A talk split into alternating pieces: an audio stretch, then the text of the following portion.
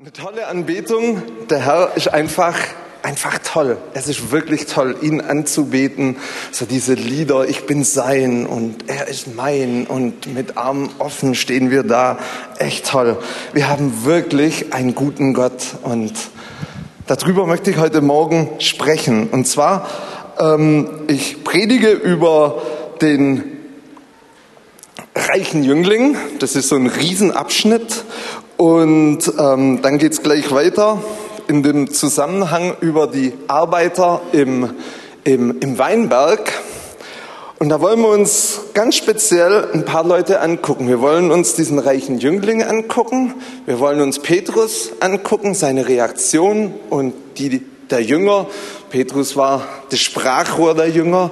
Und wir wollen uns, wenn wir das Gleichnis von dem ähm, ähm, Weinberg, der Arbeiter im Weinberg angucken, das wollen wir speziell aus der Perspektive des Hausherrn anschauen.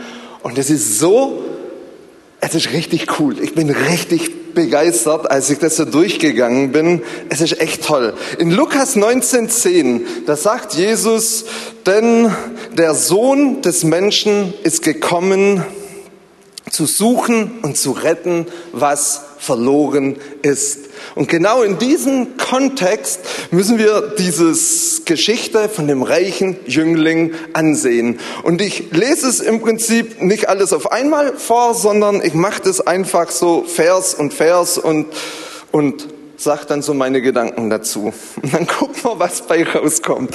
Aber es wird auf jeden Fall sehr gut sein. Gut, ich fange an. Matthäus 19 geht es los ab Vers 16 bis 30. Und siehe, einer trat herbei und sprach zu ihm, also zu Jesus, Lehrer, was soll ich Gutes tun, damit ich ewiges Leben habe? Er aber sprach, also Jesus sprach zu ihm, was fragst du mich über das Gute? Einer ist der Gute. Und er hat Jesus eigentlich schon klar gemacht, dass er gesagt hat, hey, im Endeffekt kannst du nichts Gutes tun. Du kannst dich anstrengen, so viel du willst. Es wird dir nichts bringen. Es gibt nur einer, der wirklich gut ist und der ist Gott. Und wir sehen so, ja, vielleicht nehme ich das vorweg. Wir sehen einfach in dieser Geschichte, einen Plan, den Jesus hat, damit dieser Jüngling überführt wird und die Gnade Gottes annimmt. Und wir, wir, wir, ja, wir, ja, wir gehen jetzt einfach weiter. Ich finde, ich finde, ja, ich finde das total cool. Okay, wenn du aber ins Leben hineinkommen willst, sagt Jesus, um ihn wirklich herauszufordern, so halte die Gebote. Er aber spricht zu ihm, welche? Und Jesus aber sprach diese, du sollst nicht töten, du sollst nicht Ehe brechen, du sollst nicht stehlen, du sollst nicht falsch Zeugnis geben, ehre den Vater und die Mutter und du sollst deinen Nächsten lieben wie dich selbst. Der junge Mann spricht zu ihm, alles dies habe ich befolgt. Schon krass. Das ist die Frage, ob er das wirklich befolgt hat oder da habe ich meine Meinung dazu, da kommen wir auch noch dazu.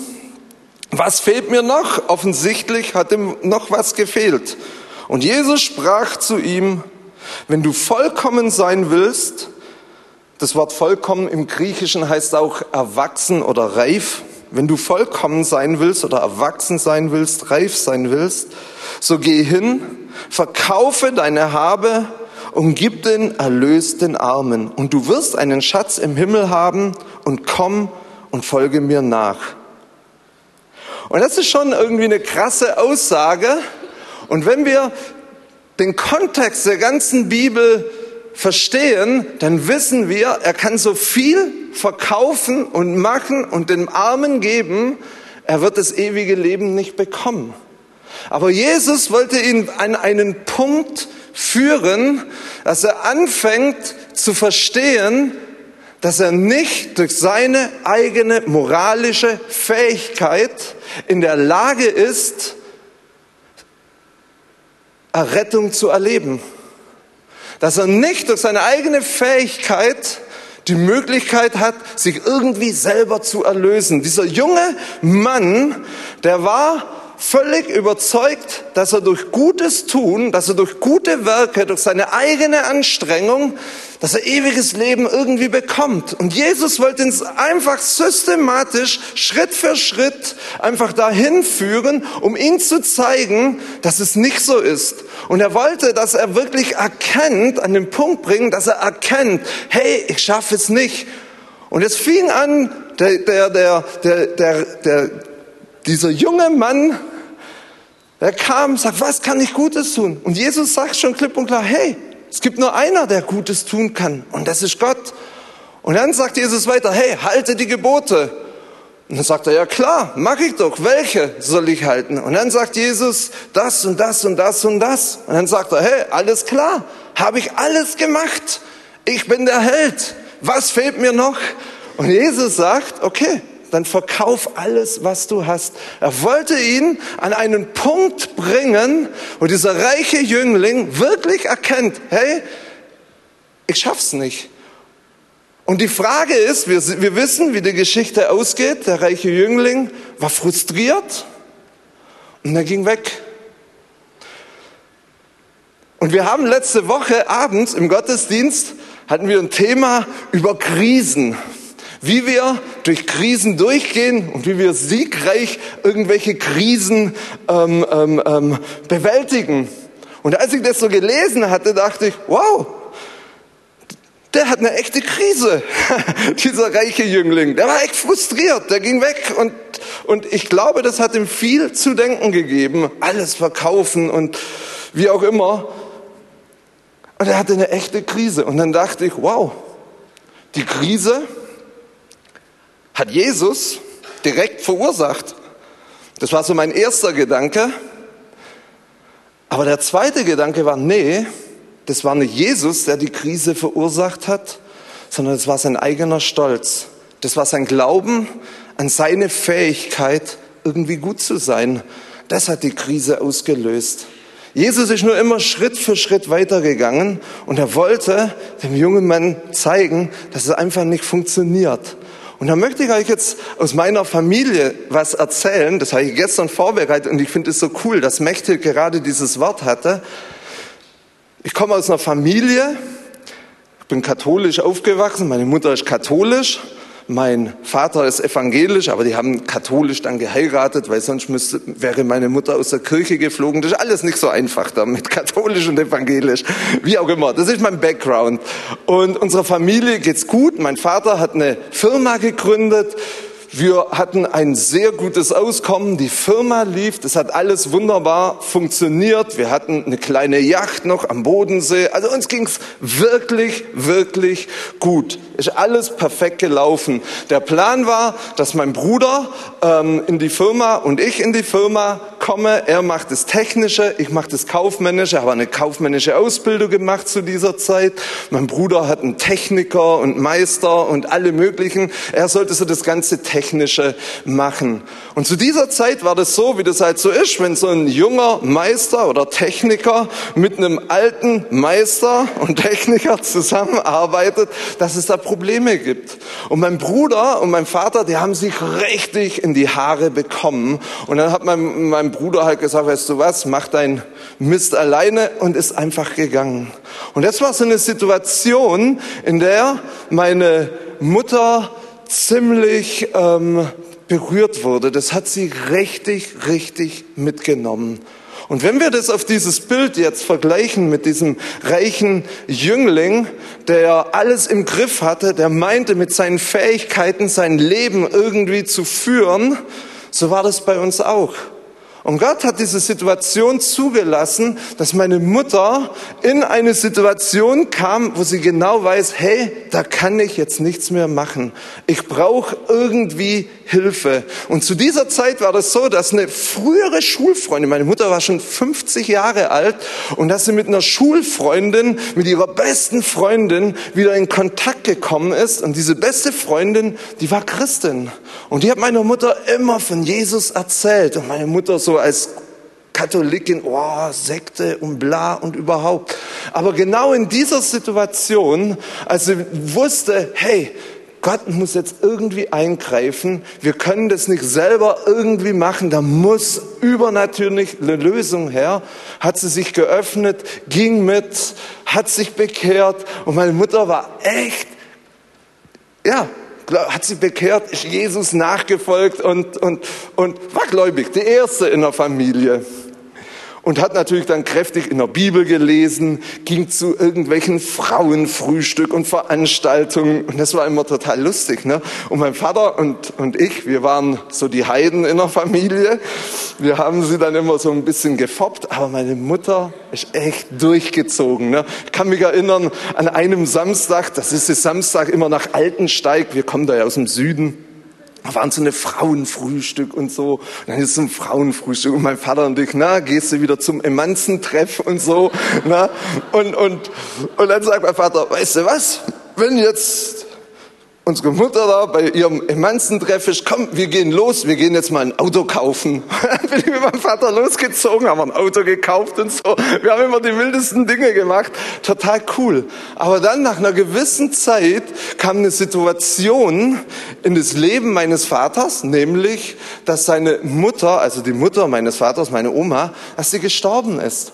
Und das hat ihn irgendwie so mitgenommen und das hat ihn so in seinem Innersten erschüttert, dass er dann auch zum, ins Grübeln gekommen ist und hat gesagt, hey Mann, ich habe hier alles und er hat einfach nachgedacht über Tod und, und Sein und alles Mögliche und, und, und hat irgendwo gemerkt, hey, da gibt es was, was er nicht beeinflussen kann. Und er war eigentlich ein Mann, der, der, der sehr stark ist, der alles irgendwie kontrolliert hat und was ihm auch gelungen ist und echt richtig mit Fähigkeiten war. Ein toller, toller Mann, mein Vater, mittlerweile gestorben, deswegen war. Ähm, und, und aber er kam an den Punkt, dass seine Situation ist, die er irgendwie nicht beeinflussen kann, nämlich Tod und Leben, und dass da irgendwas geschehen muss in seinem Leben. Und genau zu dieser Zeit, meine Mutter war dann so in, in, in diversen Kreisen und genau zu dieser Zeit bei uns in der Region, da gibt's ähm, so eine kleine Pfingstgemeinde und die hatten richtig gute Kontakte zu Reinhard Bonke, zu diesem Evangelisten. Und da hatten die so, ein, so eine Gaststätte mit so einem ganz kleinen Saal. Das war echt so ein kleines Meeting, nicht so riesig, vielleicht so um die 100 Leute, hat man mir gesagt, ähm, angemietet. Und mein, meine Mutter hat gesagt, hey, komm doch einfach mit zu meinem Vater, zu dieser Veranstaltung. Und mein Vater sagte ja und ging mit. Und das muss wohl sehr dramatisch gewesen sein. Also bei 100 Leuten, jeder kannte da irgendwie jeden so. Und dann hat Rainer Bonke halt gepredigt, dann haben sich Leute bekehrt. Und dann sagte er, aber hier ist noch ein Mann, ein Mann. Und er muss jetzt eine Entscheidung treffen.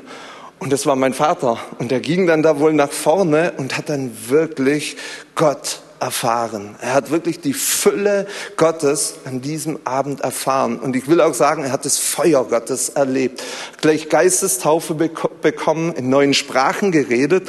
Ich war noch nicht gläubig, ich war noch nicht gläubig. Am anderen Morgen, als ich meinen Vater gesehen habe, und das ist wirklich die Wahrheit, das ist die Wahrheit, das war ein anderer Mensch. Das, das, es war unglaublich, was er an Freude, an Liebe, an Begeisterung ausgestrahlt hat. Es war fantastisch. Gott ist in sein Leben gekommen und hat ihn verändert. Und von dem Tag an hat er diverse Christen auch in die Firma eingestellt und das Coole war, ich meine, wenn, wenn ein Mann wirklich so eine Firma aufbaut und das wirklich mit Manpower, muss man echt sagen, echt mit Manpower, geschuftet ohne Ende, da ist viel an, an, das sind echt viele Lasten, die er so getragen hat. Und das hat man auch gemerkt, bevor er gläubig war, im Alltag. Aber am anderen Morgen dieses Tages hat man nichts mehr gespürt. Diese Lasten, die waren, die waren weg. Ihm ging's echt gut. Und er lief fröhlich, singend und pfeifend durch, durch seine Firma. Und hat dann Bibelverse wirklich an, an die Wand der Firma hin, wo viele Worte sind, geht's ohne Sünde nicht ab. Also, dass man nicht so viel reden soll und so. Der kannte mich ja, hier die Quasselstrippe. Recht hat er. Und ich habe mir das Ganze wirklich angeguckt und mein Vater war echt verändert. Sie sind nach, echt Jesus nachgefolgt und ich komme so aus dem Zollern Albkreis und der halbe Zollern Albkreis an Christen, die es da gibt, die haben für mich gebetet wie die Weltmeister und die Christen, die zu uns in die Firma gekommen sind, alles erzählt und so. Und ich war so ein richtig schöner kleiner Chaot, habe auch mein Leben im Griff gehabt, dachte, naja, ich bin jetzt jung, ich lebe, krieg alles hin, mir geht's sehr gut soweit und ich kann irgendwann mal, wenn ich dann alt bin, dann kann ich immer noch gläubig werden und irgendwie dann so ein langweiliges Leben führen. Aber jetzt eben nicht. Das war wirklich mein, mein Denken. Und, aber Gott hat es zugelassen, dass eine Situation in mein Leben gekommen ist, wo ich echt so gemerkt habe, oh Mann, ey, ist doch nicht alles so toll. Und wo er so meine ganzen Fähigkeiten, mein Leben da irgendwie zu führen, irgendwie, ähm, wie, wie ich gemerkt habe, wie das einfach nicht funktioniert. Und dann habe ich mir meine Bibel genommen, oder ja, meine Bibel, ich hatte eine Bibel von meiner Konfirma oder Kommunion und so, habe meine Bibel genommen, oder eine Bibel, die bei uns im Haus war, da waren dann ganz viele Bibeln bei uns im Haus, überall sind Bibeln rumgelegen, echt crazy, aber total cool. Und dann habe ich die Bibel gelesen, ich habe angefangen, Matthäus Evangelium, und ich las und ich sage, wow, das ist ja der Hammer, was da drin steht. Und dann bin ich an eine Schriftstelle gekommen, da hat Jonathan, glaube letzte oder vor, vorletzte Woche hat Jonathan darüber gepredigt. Das war im Prinzip meine Bekehrungsschriftstelle, kann man fast sagen, oder kann man sagen. Und da heißt es, da sagt Jesus, und wenn du dein Leben finden wirst, dann wirst du es verlieren. Und wirst du dein Leben um meinetwillen verlieren, so wirst du es finden. Und in dem Moment, als ich diese Schriftstelle gelesen habe, ist ein Film von meinem Leben vor mir, vor meinem inneren Auge abge, abgespult, abgelaufen. Und ich sah 18 geworden, Auto, wow, das ist das Leben. Ah, drei Wochen später das Auto gegen einen Baum gefahren, war kaputt. Und, und ständig auf Dinge, wo man so seine Hoffnung gesetzt hat, wie all diese Dinge kaputt gegangen sind oder weggegangen sind. Und das hat total zu mir gesprochen. So, ja, hey, wirst du dein Leben finden? Ich dachte in so vielen Bereichen, hey, da habe ich mein Leben gefunden, tolle Freundin, super und so, zack, alles kaputt gegangen. Und, und, und so wirst du es verlieren. Und dann war ich eben an dem Punkt und habe gesagt, okay Gott, was auch immer das bedeutet, ich habe überhaupt keine Ahnung, aber wenn, wenn, wie geht's weiter? Wirst du dein Leben finden? So wirst du verlieren? Wirst du dein Leben um meinetwillen verlieren? So wirst du es finden. Und ich sage zu Gott, ich habe keine Ahnung, was das bedeutet, aber das ist das, was ich möchte. Ich sage, das ist das, was ich möchte. Ein paar Tage später war wieder so eine Evangelisationsveranstaltung von Reinhard Bonke, diesmal ein bisschen größer. Und da sind dann meine Eltern hingefahren. Ich sage, hey, cool, ich muss da unbedingt mit. Ich bin dann mit und bin dann nach vorne, habe mich bekehrt, gleich Geistestaufe, alles erlebt, Feuer Gottes kam, ich war begeistert, ich war verändert. Aber im Prinzip war, war, als ich die Bibel gelesen habe, das war die Entscheidung. Und Gott kam in mein Leben und es war die beste Entscheidung in meinem ganzen Leben, die ich je, je ähm, getan habe, also entschieden habe. Die beste Entscheidung. Und das sage ich mit, mit voller Überzeugung. Seither ist mein Leben super. Es ist wirklich toll. Richtig klasse. Mit Gott an der Seite. Nicht einfach. Man hat Herausforderungen, man kommt in Krisen, man kommt in Schwierigkeiten. Aber zu wissen, dass ein Gott an der Seite ist, der einem hilft und der einem niemals im Stich lässt und der bei einem ist, das ist echt fantastisch. Deswegen kann ich in vielen Dingen wirklich ganz gelassen und entspannt sein, weil ich weiß, dass Gott da ist und dass er eingreift. Und das ist die Geschichte. Und, und, und, und genau so ist im Endeffekt Jesus mit diesem reichen Jüngling vorgegangen. Er hat ihn, er wollte ihn an einen Punkt führen, wo er merkt, merkt, hey, ich schaffe es nicht mit meiner Kraft. Den Fehler, den der reiche Jüngling gemacht hat, in dem Parallelevangelium in, in Matthäus, da heißt sogar, Jesus gewann ihm lieb. Jesus war für ihn. Er war kein bisschen irgendwie gegen ihn, aber den Fehler, den er gemacht hat, war, dass er einfach weggegangen ist dass er weggegangen ist. Das war der Fehler. Und ich glaube, das ist die Freiheit von Entscheidung. An diesen Punkten, wo, was ich euch jetzt erzählt habe, mit meinen Eltern und in meinem Leben, ich hatte die Entscheidung und meine Eltern hatten die Entscheidung so oder so. Und sie haben sich Gott sei Dank, und ich mich, Gott sei Dank, richtig entschieden. Und das ist der Punkt. Jesus, wir können nicht durch irgendwelche Anstrengungen, durch irgendwelche Leistungen Gott in unser Leben oder, oder, oder unsere Errettung irgendwie bewirken, sondern es ist die Gnade Gottes. Es ist die Gnade Gottes und das kommt da raus. Und jetzt wollen wir mal weiterlesen, wie dann ähm, die Jünger reagiert haben. Und komm und folge mir nach. Als aber der junge Mann das Wort hörte, ging er betrübt weg, denn er hatte viele Güter. Jesus aber sprach zu seinen Jüngern, wahrlich, ich sage euch, schwer wird ein Reicher in das Reich der Himmel hineinkommen. Wiederum aber sage ich euch, es ist leichter, dass ein Kamel durch ein Nadelöhr geht, als dass ein Reicher in das Reich Gottes hineinkommt. Als aber die Jünger es hörten, gerieten sie ganz außer sich. Die waren entsetzt und sprachen, wo bin ich jetzt? Ähm, außer sich und sagten, wer kann dann errettet werden? Jesus aber sah sie an und sprach zu ihnen, bei Menschen, mit der Fähigkeit von Menschen, mit euren eigenen Kräften ist es unmöglich. Aber bei Gott sind alle Dinge möglich. Und jetzt kommt Petrus, jetzt wollen wir uns das angucken. Da antwortete Petrus und sprach zu ihm, siehe, wir haben alles verlassen und sind dir nachgefolgt. Was wird uns nun werden? Also Petrus war auch so ein bisschen so, hey, wir sind dir nachgefolgt, wir haben alles verlassen. Was wird uns werden? Was ist unser Lohn?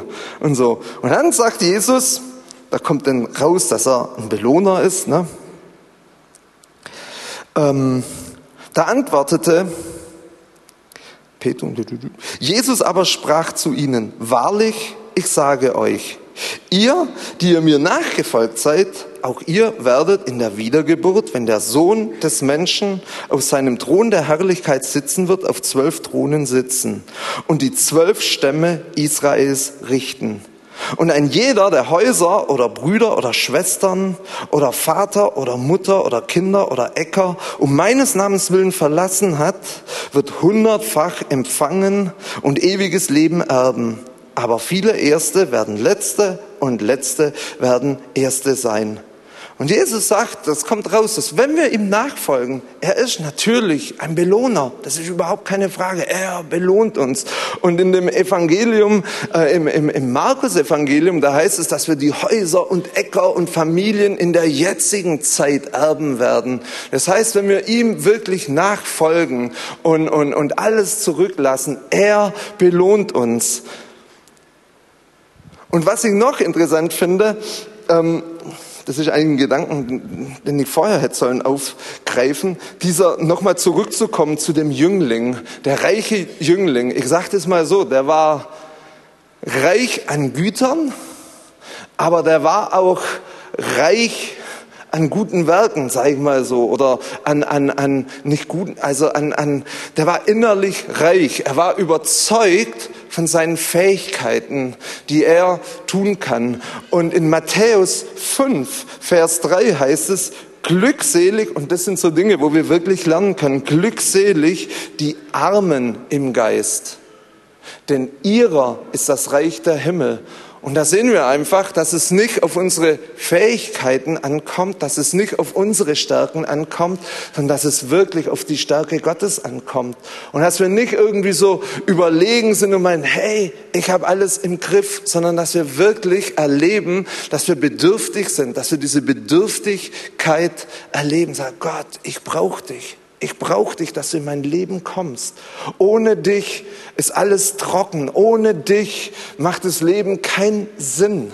Und es ist so wichtig, dass wir als, als Christen diesen Hunger und diese Bedürftigkeit, dass wir das wirklich ähm, uns beibehalten und dass wir das kultivieren und dass wir sagen, Gott, wir brauchen dich. Wir wollen nicht irgendwie alles wissen und, und, und, und, und, und haben, sondern wir sind wirklich in dieser Hinsicht arm. Wir brauchen, dass du eingreifst. Du bist die, die, die, die Quelle von, von Erfüllung für uns. Ohne dich gibt es kein Glück. Du bist der, der wirklich glücklich macht.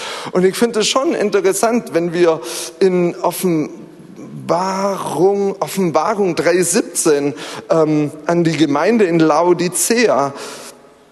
Da, da sagt, also da hat ähm, ähm, Gott die Gemeinde in Laodicea gerügt, weil sie gesagt hat, ich bin reich und bin reich geworden und brauche nichts und nicht weiß, dass du der Elende, bemitleidenswert und arm und blind und bloß bist.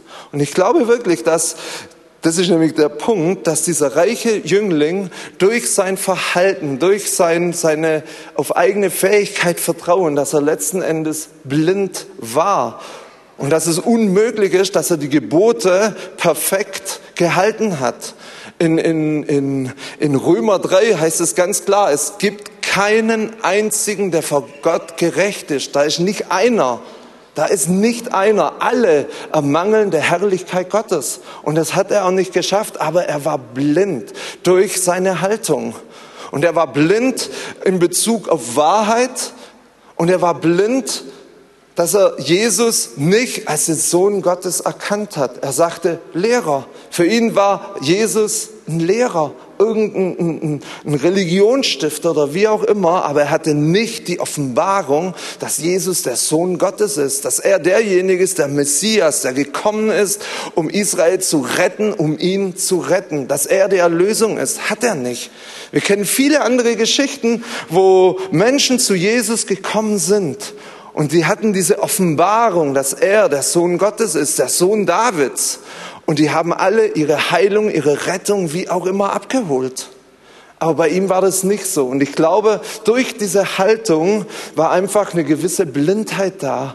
Das ist so wichtig, dass wir, dass wir wirklich begreifen, dass es nicht unsere Fähigkeiten sind. Ihr Lieben, wir leben hier in einer humanistischen Welt und wir sind humanistisch geprägt. Und der humanistische Gedanke ist doch dieser, dass wir einfach gut sind und dass wir wirklich das Gute tun können. Aber ein biblisches Menschenbild heißt ganz klar, dass der Mensch eine Gefahr gefallene Schöpfung ist und dass wir Erlösung brauchen. Wir brauchen Erlösung und wir sind nicht fähig zum Guten. Wir können schon einzelne gute Dinge irgendwie tun, aber alles in allem sind wir eine gefallene Schöpfung. Wir brauchen Erlösung.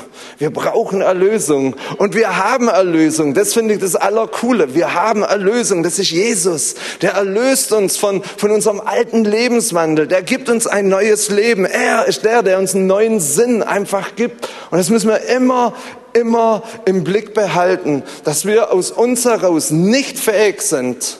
Und wenn wir dann hineingekommen sind in das Reich Gottes, dann sind, dann, dann, ähm, geht's auch weiter. Wir leben aus Gnade und nicht aus, aus, aus Werken, die wir tun.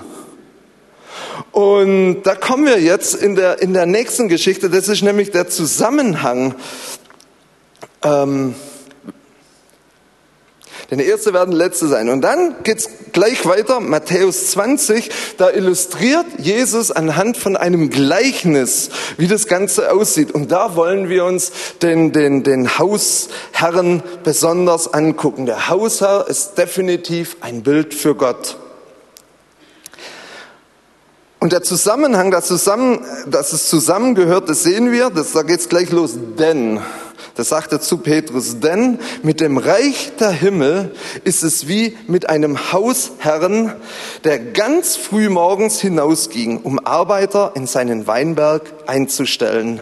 Der ganze Background eigentlich ist der Hausherr gar nicht dafür verantwortlich, die Arbeiter in den, in den Weinberg einzustellen sondern das macht der Verwalter. Und wir sehen in der Geschichte noch, dass es einen Verwalter gibt, der nachher den Lohn bezahlt.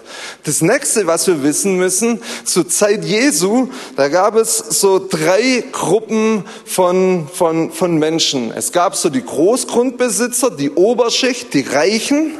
Dann gab es so eine Mittelschicht, das waren so die Handwerker und Fischer, Petrus und so weiter. Und dann gab es die Unterschicht. Die Unterschicht bestand aus Bettlern, aus Arbeitslosen, aus Tagelöhnern und aus Sklaven. Und zum Teil ging es diesen Sklaven noch ein bisschen besser, weil die hatten jeden Tag ihr Auskommen, ihr Essen, was der Tagelöhner nicht hatte. Wenn die keine Arbeit haben, kein Essen.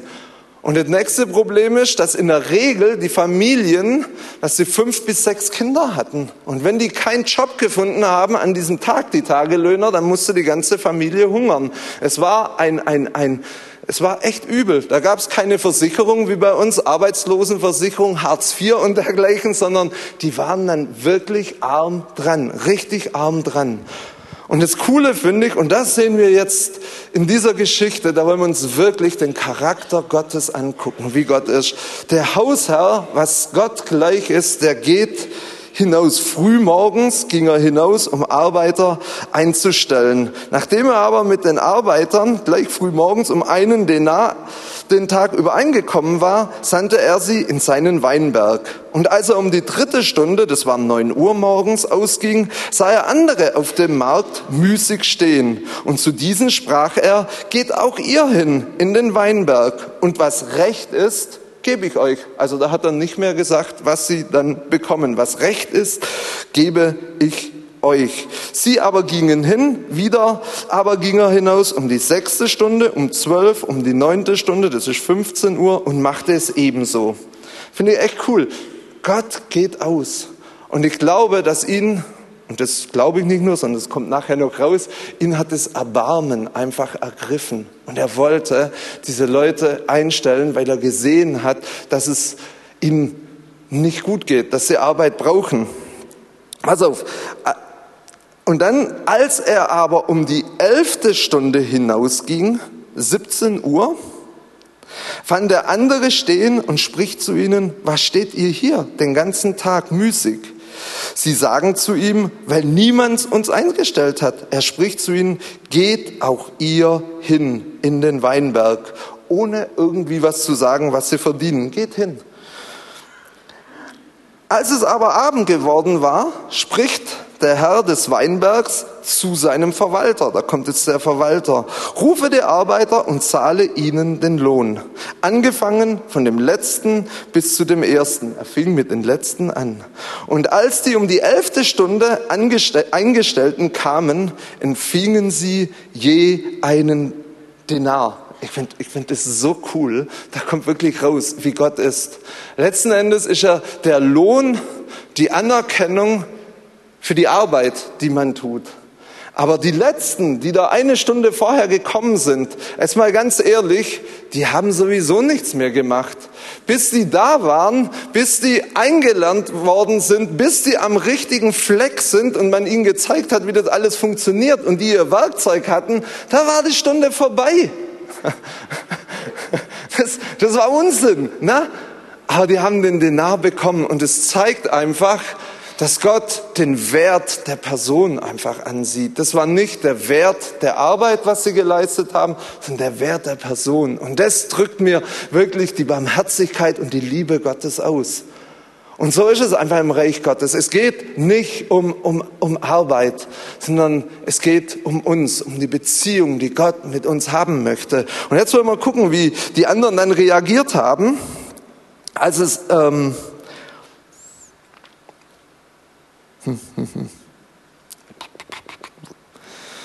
Aber wir wollen mal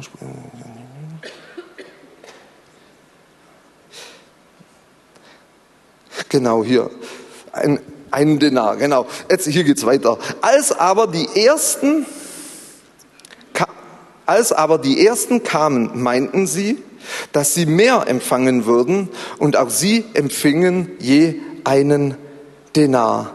Als sie dem, den aber empfingen, murrten sie gegen den Hausherrn und sprachen, diese Letzten haben eine Stunde gearbeitet und du hast sie uns gleich gemacht, die wir die Last des Tages und die Hitze getragen haben. Er aber antwortete und sprach zu einem von ihnen, Freund, das, das sieht man auch wieder die Art und Weise. Er war der, der, der Superreiche, sage ich mal so, das war die Unterschicht. Und er hat sich nicht überhoben, sondern er sagt, hey, Freund, er war für ihn. Er war echt für ihn in diesem Bild. Das ist die Art und Weise, wie Gott ist. Freund, ich tue dir nicht Unrecht. Bist du nicht um einen Denar mit mir übereingekommen? Nimm das deine und geh hin. Ich will aber diesem Letzten geben, wie auch dir. Ist es mir nicht erlaubt, mit dem meinen zu tun, was ich will? Oder blickt dein Auge böse, weil ich gütig bin. Und dieses Wort gütig ist das gleiche Wort, wie wir in, in, im Griechischen, wie wir in Matthäus 19, als der reiche Jüngling gekommen sind, was kann ich Gutes tun? Das ist genau das gleiche Wort. Und da sehen wir, dass ein Bild für Gott ist. Ich bin gütig, ich bin gut. Gott sagt, ich bin einfach gut. Und ähm, weil ich gütig bin. So werden die Letzten Erste und die Ersten werden Letzte sein. Denn viele sind Berufene, wenig aber Auserwählte. Und langsam kommen wir echt so zu dem Höhepunkt. Ich habe mir die zwei Worte angeguckt mit Berufene und mit Auserwählte. Berufen heißt im, im Griechischen Kletos. Es bezeichnet jemand, der in ein Amt oder ähm, in etwas ähm, berufen oder ernannt ist. Gerufen, das kommt von Kaleo rufen, er wurde gerufen. Und jetzt wollen wir uns angucken, was auserwählt heißt. Und das, das finde ich total stark. Auserwählt heißt ekle, eklektos. Und das kommt von eklektomai, wählen. Und das heißt, dass wir erwählt sind, auswählen, für sich erwählen. Und das Wichtige bei der ganzen Geschichte ist, dass der Erwählende, also Gott, an dem Aufbau einer Beziehung interessiert ist. In diesem Kontext steht es. Und das ist nämlich ein ganz kleiner Unterschied. Versteht ihr, was ich meine?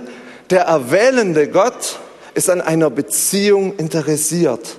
Und da sehen wir jetzt nämlich das Ganze. Wir sind nicht dazu gerufen, irgendwie alles richtig zu machen, für Gott zu arbeiten, zu werkeln, sondern wir sind dazu berufen, mit ihm Gemeinschaft und Beziehung zu haben. Und wir sehen die gleiche Geschichte zum Beispiel beim verlorenen Sohn, bei den zwei verlorenen Söhnen. Der ältere Sohn, der hat gearbeitet und gewerkelt, der war da.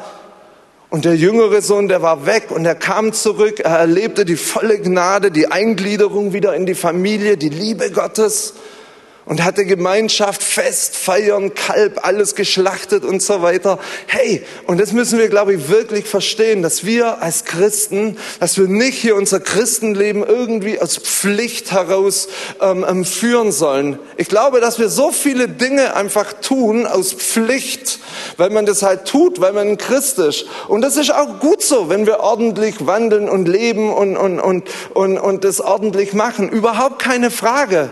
Aber das ist überhaupt nicht alles, sondern letzten Endes hat Gott ein Verlangen, mit uns zusammen zu sein. Und im, im 1. Petrus 2, Vers 9 heißt es, dass wir das auserwählte Geschlecht sind. Gott hat uns auserwählt, um mit ihm in Beziehung, in Freundschaft zusammenzuleben. Und das ist das A und O, dass wir unseren Gott kennen, dass wir mit ihm leben, dass wir seine Liebe erfahren und, und, und, und erleben. Und deswegen ist es auch so, dass es heißt, dass viele berufen sind und wenige auserwählt. Weil zu dieser Auserwählung, da gehören zwei Seiten. Die eine Seite, die ist Gottes Seite und die steht ganz klar fest. Und die zweite Seite ist unsere Seite, dass wir da eintreten und sagen, ja, ich will in diesem Bund oder ich will mich von dir auswählen lassen. Ich will ein Mensch sein, der dich kennt, der mit dir lebt, der dich liebt, weil ich so deine Liebe und deine Gegenwart in meinem Leben erfahre. Das ist das A und O. Und aus dieser Liebe heraus können wir dann in seinem Weinberg arbeiten. Ich bin überzeugt davon, dass derjenige, der als letzter gekommen ist, der eine Stunde beziehungsweise vielleicht auch gar nicht da gearbeitet hat, hey, der hat so eine Begeisterung von seinem Hausherrn, der stand garantiert am anderen Tag als erster da, weil er gesehen hat, wow, wie gut und gütig ist dieser Hausherr. Und das ist die Art und Weise, wie Gott uns, uns, uns ziehen möchte. Und ich wünsche mir so für heute Morgen, dass der Heilige Geist da ist, dass er uns die Liebe Gottes offenbart. Und er wirbt heute Morgen so um unsere Herzen und, und, und will uns ganz neu einfach zu sich hinziehen, in diese Beziehung, in diese Gemeinschaft, in diese Liebe hinein. Ihr Lieben, jetzt wollen wir mal, und wenn wir die Paulusbriefe oder wenn wir, wenn wir das Leben oder ne Paulusbrief hier, Epheserbrief angucken, Paulus, der hat darum gerungen in den Gebeten, dass die Epheser, dass sie mit dem Geist der Weisheit und der Offenbarung erfüllt würden, dass sie Gott erkennen, dass sie ihn sehen, dass sie in diese Beziehung hineinkommen. Oder Epheser 3, dass sie in der Liebe gewurzelt sind weil sie erleben, wie der Heilige Geist sie innerlich stärkt und aufbaut und wohltut. Herr, ähm, und ja, ja, und wir sind wirklich, ja, wir sind dazu berufen, das zu erleben. Dass wir in seiner Liebe, in seiner Gegenwart leben. Gott hat uns geschaffen in diese Beziehung hinein. Er hat uns nicht geschaffen, dass wir für ihn arbeiten und werkeln und schuften und er uns ausnützt, sondern er hat uns geschaffen, dass wir mit ihm zusammen sind. Und dass er seine Liebe uns zeigen kann und dass er uns verwandeln und verändern kann, wenn wir in seiner Liebe sind. Und jetzt wollen wir uns mal angucken an diese, die, die, die, die Epheser, finde ich hochinteressant, eine tolle Gemeinde. Flupp. Und zwar Offenbarung 2 Vers 1. Sendschreiben an Ephesus. Da sehen wir, eine coole Gemeinde. Und dem Engel der Gemeinde in Ephesus schreibe, dies sagt er, der die sieben Sterne in seiner Rechten hält, der inmitten der sieben goldenen Leuchter wandelt. Ich kenne deine Werke und deine Mühe, die Arbeit und dein Ausharren und dass du Böse nicht ertragen kannst und du hast geprüft, die sich Apostel nennen und es nicht sind und hast sie als Lügner befunden und du hast Ausharren und hast vieles getragen um meines Namens willen. Du bist nicht müde geworden. Perfekt, super, Super geile Gemeinde, muss man echt sagen. Alles gemacht. Und dann sagte er aber, aber ich habe gegen dich, dass du deine erste Liebe verlassen hast. Die waren kräftig am Werkeln und ein schleichender Prozess kam und wir haben so diese Liebe zu Gott verlassen. Und das ist eine Warnung, einfach auch für uns oder für jeden Einzelnen. Hey, wir sind nicht da, die Dinge alle richtig zu tun, sondern wir sind da, mit Gott einfach zu leben. Und das wünsche ich mir einfach, dass wir heute Morgen, dass wir wirklich erleben, wie der Heilige Geist einfach auf uns kommt und wie er uns so Gott offenbart, wie er über uns denkt und wie lieb er uns hat. Hey, wir haben einen Gott, der wirklich total gut ist der voller Gnade ist, der voller Barmherzigkeit ist, der voller Güte ist und der uns liebt. Und sein Wort sagt, dass es kein Glück für uns gibt, Psalm 16 oder 17 steht es, dass es kein Glück für uns gibt außer Gott.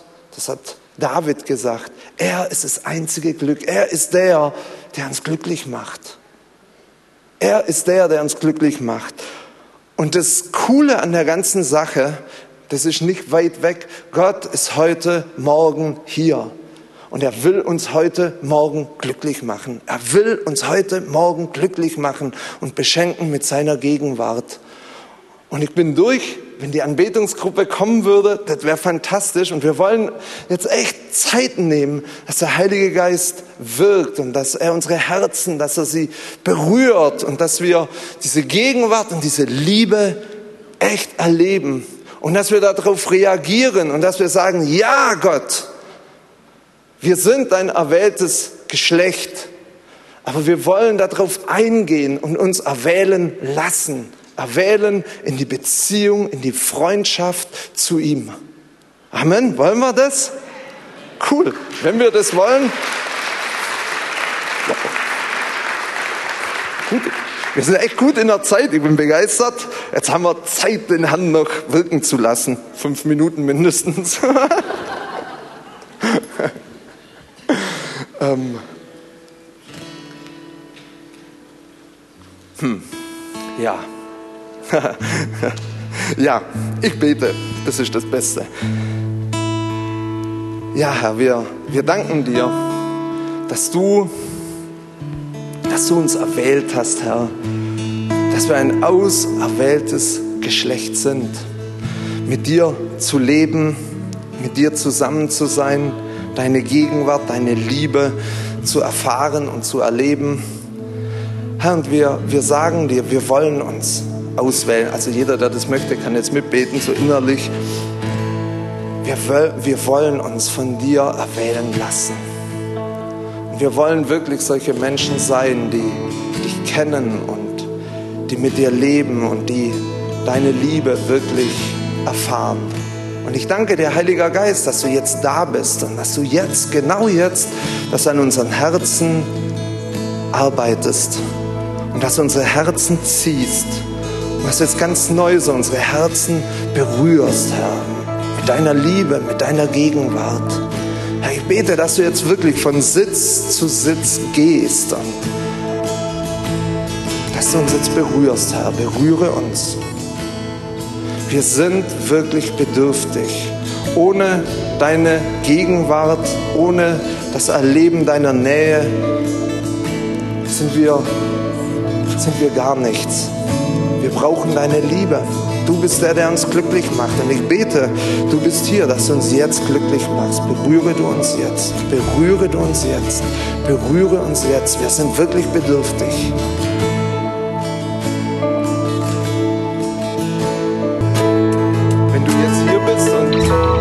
Du kennst Gott noch gar nicht und denkst, wow, was hat er erzählt? Hier kann man Gott erleben, kann Leben verändern. Du möchtest diesen Gott kennenlernen und sagen, ja, diesem Gott, wo ich gehört habe, der ist so gut, dem möchte ich unbedingt nachfolgen.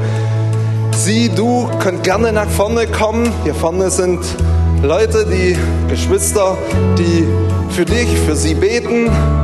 Und jeder, der jetzt irgendwie eine Not hat, dem prophetische Worte angesprochen haben, kann gerne nach vorne kommen. Wir, wir beten gerne und, und nehmen uns jeglicher Not an und der Herr wird eingreifen und die Not wenden.